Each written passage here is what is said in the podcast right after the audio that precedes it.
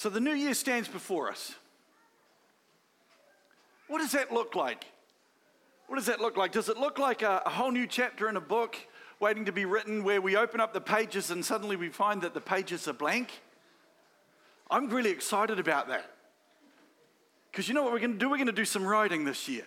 We're going to write on those blank pages. We're going to write the words that God gives us. We're going to write the promises that God gives us. We're going to write the plans that God gives us. Or am I the only one that's going to do that this year? Bless you, Ross. I, I, it constantly marvels me and surprises me, although it shouldn't because it happens so regularly. Rebecca? Proverbs 16:9 in my notes. Here we go. She's literally just got back from holiday. Did you have a microphone in my office at home or something? That would be creepy. Yes, it would be.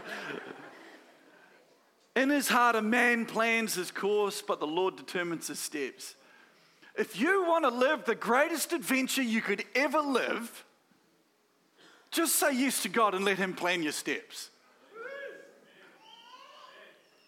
Any adrenaline junkies in the house? Anyone like jumping off big rocks into rivers? Anyone not done bungee jumping that wants to do bungee jumping? Oh my word. We need to hire a bus. Scott, we need a bus. I have. I went bungee jumping and I didn't even know I was going. My wife, we, we dobbed a good friend of ours, and he, he stood in front of his church and he said, I don't have a problem with jumping. It's the falling after the jump that I don't like. And then he really did a dumb thing. He said to his church, I've never ever wanted to do bungee jumping, but if someone wanted to pay for it, I'd have to. he said that to the wrong people. And so we were at a, we were at a, a senior pastor's gathering, and, and his wife um, let a few of us know that someone in his church had said, I'll take you up on that. And they paid for it. And then after she said that to Sue, she goes, We'll send Tom as well. I got very quiet, didn't I, hun? We are on the bus. We are down in Queenstown. We are on the, we are on the bus heading out to the Kawarau Bridge, and they put the soundtrack on the bus. And the first song was Jump. And the second song on the, on the, on the playlist was Another One Bites the Dust. and I was like, yeah, good on ya. Good on ya. The great author C.S. Lewis, famous for The Lion, the Witch, and the Ward, the, the Narnia series, or for those who like to read a little bit more heavier, the Screwtape Letters. He said, he's quoted as saying this You are never too old to set another goal or to dream another dream. You are never too old to set another goal or dream another dream. And here's an amazing promise to start a brand new year with Matthew chapter 16, verse 19, the first part. It says this, and I will give you the keys of the kingdom of heaven. Wow, what a, what a, I remember the day I was given the car keys by my dad. I nearly fell over. I was like, oh, I'm a free man. Well, actually, not quite, because I know as soon as I get back, he'll check the gas gauge and every inch of the car to see if there's a scratch or a dent. But to be given the keys to the kingdom of heaven, there's a however with that promise. A very large however with that promise. I want to put it to you in a question What good are a set of keys if we don't actually use them? What good are a set of keys if we don't actually use them to either unlock or lock something? So, over the next couple of weeks, today and next Sunday, we're going to dig into a mini series called Keys. Well, I, I, really believe God's planted something in my spirit to sow into your lives uh, that will help establish better habits and better lifestyles. So, before we go anywhere else, can we just let's just pause and let's just lean in and pray. Thank you, Jesus. First Sunday of a whole new year, God. The pages before us are blank, our pens are ready. Holy Spirit, would you come and speak into our hearts and into our minds? Lord, would you give us dreams? Would you give us plans? Would you show us the way? The Bible says that your word is a lamp unto my feet and a light unto my path. Lord God, would you be that lamp? Would you be that light? Would you explode revelation into our hearts and in our minds? It also says in the word that you'll make a way where there seems no way, and your way is the path everlasting life. God, we, that's the path we want to be on.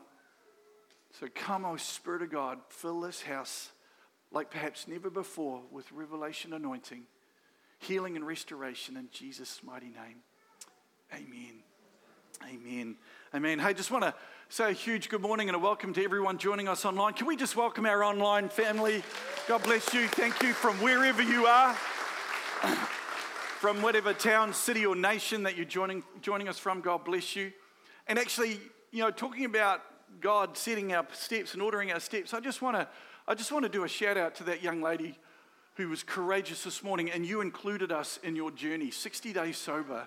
Where are you? I don't want to, I don't want to embarrass you, but you have included us in your journey. You've trusted us with your journey. Man, God bless you. Good on you. Come on. Come on. That is so, so, so good. You know, it's tradition that on day one of the year we set a New Year's resolution, and on day two we ignore it. you know, there is one company across the face of the world that loves New Year's Day because they set their budget on it, and that's every gym in town. I, I read a, a, meme the other day. It said, Oh, darn it, it's the 2nd of January, and I still haven't gone to the gym. That's 11 years in a row now. Anyone like that? Gyms love people like that. I'll take your subscription. You won't wear my gear out because I know you won't come. But here's the thing uh, James Clear He's an author, a speaker, and a performance coach for both high end athletes and executives in the States. And he, this is a quote from him New goals don't deliver new results, new lifestyles do. A lifestyle is a process, not an outcome. For this reason, all of your energy should go into building better habits, not chasing better results. Building better habits, not chasing better results. That promise that I just read to you out of Matthew uh, chapter uh, 16, was it 16? Yep, Matthew chapter 16, where, where Jesus said, I'll give you the keys of the kingdom. That promise was given to the apostle Peter and his mates and the disciples when, he, when Peter answered the question that Jesus asked in verse 15. And the question that he asked was, Who do you say that I am? Previous to that, he said, What, what are people saying about me? Who do they say I am? So, uh, someone says Elijah, someone says this, someone says this. He goes, Yeah, but who do, who do you say that I am? And from the revelation that God Himself gave Peter, he responded to him. He said, You are the Messiah. You're the Lord. You're the living God. And I just, I just love how absolutely sure Peter was in that response.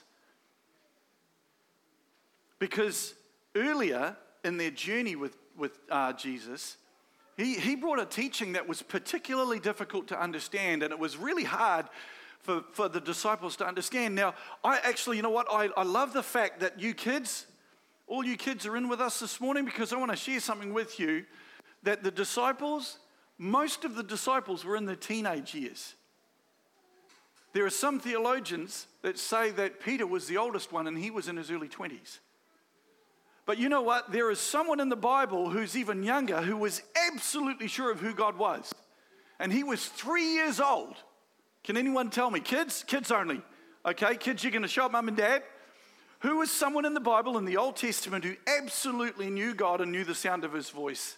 And he was only three years old. Lexi. No, Jesus didn't come to the New Testament, but yeah, he does know the voice of his dad. That's a really good response. Okay, there's a hand right in the middle here.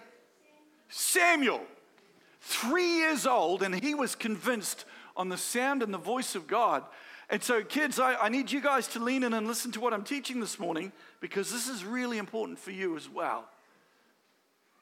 See, Jesus taught this really, really tough thing, and, and a lot of adults went, I'm out. I'm literally, I'm out of here. And then he turned around to his 12, and in John chapter 6, verses 67 through to 69 from the message translation, this is what it says. Then Jesus gave the 12 their chance. Do you also want to leave? He asked. Peter replied, Master, to whom would we go? You have the words of real life, eternal life. we've already committed ourselves, confident that you are the Holy One of God. Oh man, what a statement! You have the words of real life, eternal life. We have already committed ourselves, confident that you are the Holy One of God. There are two keys in there straight away, which I'll wrap into one. I love what he says, Peter says, we've already committed ourselves. Can I really encourage you all this year to make one choice, not 52? What is that one choice? Jesus is important and gathering is important. Let's make one choice that will be at church. Let's not make a choice each week. Let's make one, not 52 choices. I have already committed. That's what they said, and confident that you are the Holy One of God. Here's the biggest key I want to sh- drop, drop into your hearts this morning. A singular best way to start the year is this be convinced of God. Be absolutely convinced that He is who He says He is, and He'll do what, he says, what He says He'll do. Roman, uh, the, the, Apostle Paul writing a letter to the Romans, he was speaking of Abraham in chapter 4, verse 21. He says this He, this is Abraham, was fully convinced that God is able to do whatever he promises.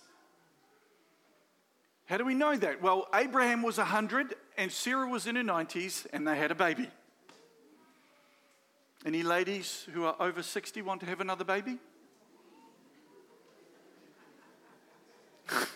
Nervous laughter amongst the house. I think Sarah was very excited because it was her first baby. But he was fully convinced. They say that when Abraham took Isaac up onto the mountain to offer, I just read it this morning in my quiet time, to offer Isaac as a sacrifice to God, People go, why would he do that? Isaac was the promised child that God promised him. And I think this statement here, he was fully convinced that God is able to do whatever he promises. I think Abraham was well, if God wants this son, he'll give me another one. And 2 Timothy, again, the Apostle Paul writing to his young, his young Padawan, his apprentice, Timothy, 2 Timothy 1, verse 12. Nevertheless, I am not ashamed, for I know whom I have believed and am persuaded that he is able to keep that which I have committed unto him against that day. Philippians, again, the Apostle Paul writing to the Philippians in chapter 1, verse 6 And I am convinced and sure of this very thing, that he who began a good work in you will continue until the day of Jesus Christ, right up to the time of his return, developing that good work and perfecting and bringing it all to full completion in you. Can you start the year being convinced in God and being convinced of His promises? Oh my word, it's just like, that is the best way to start.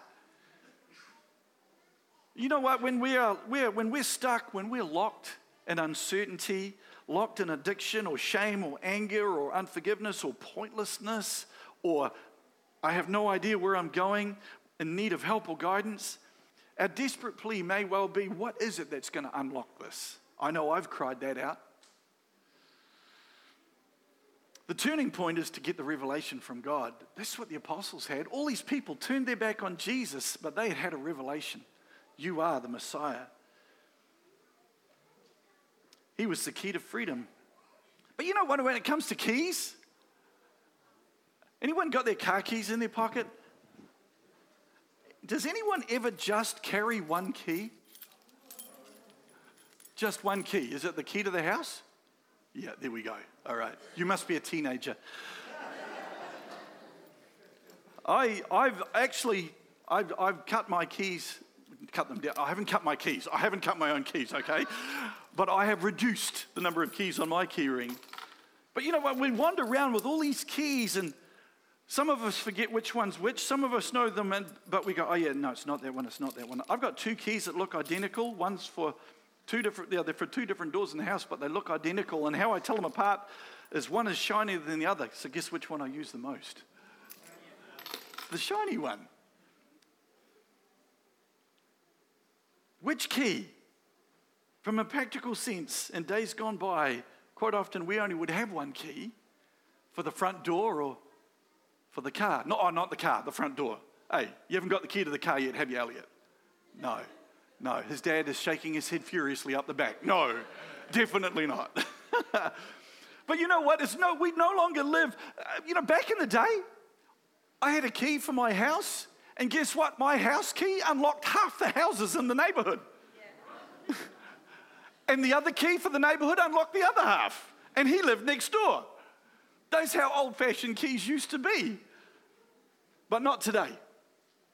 Oh, yeah, actually, I used to be able to start my car with a screwdriver. I didn't even need a key. It was a Holden, it was a good car, it was bulletproof. Today, we've got door keys, we've got security keys that open some doors, but not all of them. We've got map keys, control keys, pass keys, function keys, navigation keys, numeric keys. We even have keyless keys and music keys. And a music key is a really important one because if you don't know what the key is, you're going to sound really bad. All of this to say that we need to know and understand the correct key and where to use it if we want to see breakthrough in our lives. As a pastor over the years, I've, I've seen people from a spiritual point of view, because see, keys are both natural and spiritual, they're practical and behavioral, they're also physical and mental. Keys are very, very important in our lives. And I've seen people, they've come to me and they've gone, Pastor, God's not answering my prayers. I've been giving more and I've been giving more, but He's not answering my prayers. And so I sit down and talk with them and I go, Well, tell me about your life. What's happening in your life? And I find that their lives are filled with unforgiveness. You know what the scripture says? if you want your prayers to be answered, don't carry unforgiveness. Actually, that one specifically targets marriage. It actually specifically targets men. Men, if you want your prayers answered, make sure you don't carry unforgiveness towards your wife. And I've heard people going, come and see me, oh, Pastor, I just need so I just need some extra in my life. I, I've been praying and I've been praying and I've been praying and I've been praying and I've been praying and I've been praying, but nothing's happening. And so I asked them a very awkward question. And I I say, I'm really pleased to hear that you're praying, but the question is, what are you sowing? Now, instantly went quiet because I think 98% of you thought I was about to start talking about money. That is part of it, it's not the whole thing. What are you sowing? Are you sowing of friendship? Are you sowing of your gifts and your talents? Are you sowing of your time? Are you sowing of just being able to stop and listen to someone? The Bible says if you want a friend, be friendly. There's a key. if you want friends, be friendly. It's not rocket science. But what, what is the key? What is the key? But even if you know what the right key is, what point is the key if you don't use it? I mean, I got all these really great keys, but if I don't use the blue one, I can't get into my house. Actually, you know what? On this, I gave you the key right at the beginning being convinced of God. But I want to tell you something being convinced of God is useless until you put that into action. You know what? Stepping out in faith is acting on the convinced. It's all very well going, Yes, I know God is who He says He is. What are you doing about it? Yes, I know I've read in the Bible it says God heals. Are you praying for anybody to be healed? Yes, I know that the scriptures tell me that it's the word of the truth and it's for salvation and everything. But have you asked his forgiveness and have you asked him into your life? As a kid, I used to collect keys. I had a box, a shoebox full of keys. At first, my friends thought that was really dodgy because I had no idea what I wanted to do with those keys. And then they suddenly realized that I had no, ideas, no idea what all those keys did. but there was something for me as a kid, there was something fascinating about keys. These keys represented the power of freedom, because I wanted dad's car, um, but that wasn't the key I had. But they also represented the doorway to adventure. And to a young lad, freedom and adventure, woo, come on, baby. I had a powerful horse, I had a sword, and I had a helmet, and I had a backpack with a banana in it. I was on my way. Keys represented freedom, they represented adventure, they represented something that could unlock a dream. See, keys will both lock and unlock. They let us into things or they keep us out of things. And we need both. We need both. Keys are symbols of authority, they represent a person's right to enter. I have this key and it has, gives me the right to enter my house. If I was to give this key to Sam, say, Sam, I'm going to be away for the next six months, I give him the authority to enter my house. But guess what? Keys also don't just give you the authority to enter, keys give you access to everything that is within that place. So if I'm away for six months and I give Sam the key to my house, he doesn't just get in the front door, he gets into the fridge. and that's okay because he's a fridge friend. I'll have the key back now. so I want you to understand this. I, am going to bring this into land, and it's such a powerful thing. Keys will lock or unlock, keys give you authority, but they also give you access to everything that is within. And it gives you the right to use it. An amazing example of this in the Bible is in the book of Isaiah in chapter 22. It says this And I will place on his shoulder the key to the house of David. What he opens, no one can shut, and what he shuts, no one can open. Now, this is a really interesting story because the he that is going to give, be given the key is a guy by the name of Eliakim. Eliakim is replacing a guy who was useless. And he is going to, he is being promoted as King Hezekiah's prime minister. So King Hezekiah was the king of Judah, and Eliakim was going to become his, his prime minister. And it says of him, the key to the house of David will be on his shoulder. And so key holders in the Old Testament, they had a hook that they would put over their shoulder, and the key would hang on it, and it would hang between their arm and their chest. I want you to think about the location of the key the key was close to their heart. The key meant that they were a trusted person. The key meant that they had the authority not just to open or close, not just to have access, but also to be able to access every resource in that house. The level of trust given with that key, there's an old fashioned word and it's stewardship. If we get given a key, we need to be faithful and trustworthy to steward what that key means. It gave him the authority to open and close King Hezekiah's house. It gave him access to the house. It gave him access to all of the resources, and it gave him the authority to use all those resources as his prime minister. Now, I want you to follow me really closely here, okay? Even you three year olds, uh, we got some Samuels in the house. That's one of my common prayers for our children's ministry that the Holy Spirit would come and grab hold of all our little kids, and we'd have a whole bunch of Samuels in the house. I've said this to every children's pastor I've had that if during the program that we have for our kids, which isn't running this week or next week, but it kicks into gear shortly again. But if any time, Shalani, where are you, Shalani? Give me a wave. Where are you? It's probably out there with some kids somewhere in the creche. Okay. If a kid is in our children's program and they become absolutely moved by the power of God and convinced that they have a word from God for me or for the church, I've said to every children's pastor I've had, you make sure you send them in. I will stop the service to hear that. Because when I read the Bible, there is no senior, junior, or middle Holy Spirit. Holy Spirit, the presence and the power of God called Samuel at three, and he spoke to Abraham in his hundreds. We've just, I've just taken you and I've, I've showed you basically the story of Eliakim. Did you know what Eliakim's name means? It's a Hebrew name which, which means this whom God will raise up, or the resurrection of God. Whom God will raise up, or the resurrection of God. Now it says in Isaiah that I will give him the keys to the house of David. In the scriptures, when we read of different events and things like this, there's a theological study word, it's a big wheelbarrow word for, for some of you younger ones. It's called foreshadowing. It's kind of like a prophetic picture or a prophetic telling of something that something or someone who is to come.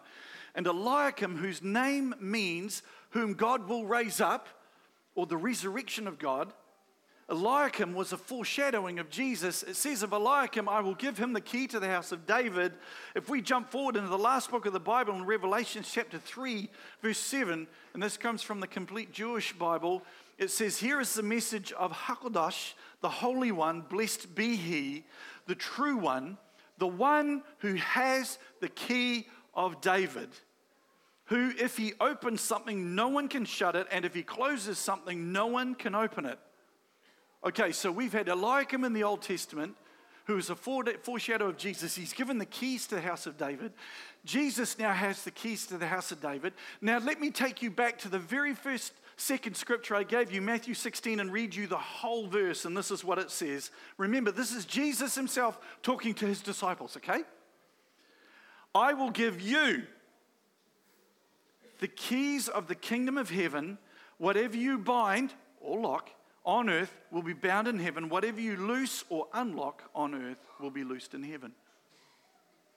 Can you see where this is going? In the same manner that Eliakim had access and the stewardship of, the, of King Hezekiah's house, in the same way that that stewardship, that authority, that key authority and access was given to Jesus, who was the steward of the, the hev- heavens. Heavens are his throne, the earth is his foot. So he owns it all, has the key to it all. He then says, I am giving. Everyone say, me. me. He's giving you that key. What does that mean? What does that, what does that mean? It means you have access to the house of God. It means you have access to the resources of the house of God. That means you have access and right to access and right to be part of a life filled with life, a life filled with hope, a life filled with purpose. Why? Because within the house of God, there is life and there is hope and there is purpose. And you have the keys.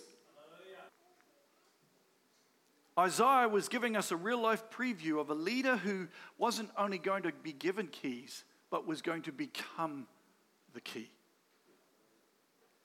Jesus says of himself, No one comes to the Father but through me. So, if we want to have access to the Father, we need to know the key. And his name is Jesus. What, is, what does this mean for you now? The, that Christ, the key holder, the king of to the kingdom of heaven, he came, he died, he rose again. He's now seated at the right hand of God, his Father in heaven, and he has declared that, and he has sent the Holy Spirit, and he has declared to his disciples that he is going to give them the keys whilst the Bible is historical, it's also both relevant for now. And like I've said many times, when I read the scriptures, I, I work to put myself in the story. When I read that, I'm going to give you the keys to heaven, I was like, oh, that's a big responsibility. but you know what it means? Where it says, what he shuts, no one can open, and what he opens, no one can shut. You know what he's done? He has opened the way to God the Father. You know what that means? It means you can't be locked out, you can't be cancelled out, you can't be thrown out, and you can't be forgotten about. You can't be locked out, you can't be cancelled out, you can't be thrown out, and you can't be forgotten about. You can't be locked out, you can't be thrown out, you can't be cancelled out, and you can't be forgotten about. Someone needs to hear this. You can't be locked out, you can't be cancelled out, you can't be thrown out, and you can't be forgotten about. That is the heart of God for you. That is the key to a whole new life, the key to a whole new year. You can't be locked out. You can't be forgotten about. You can't be cancelled out. You can't be thrown out because the price has been paid by Jesus on the cross. The blood has been shed. The sins have been forgiven. You can be made whole by the name of Jesus Christ. You can't be locked out. You can't be thrown out. You can't be cancelled out. You can't be forgotten about. Do I need to keep preaching? You can't be locked out. You can't be thrown out. You can't be cancelled out. You will not be forgotten about. Any Pentecostals in the house today?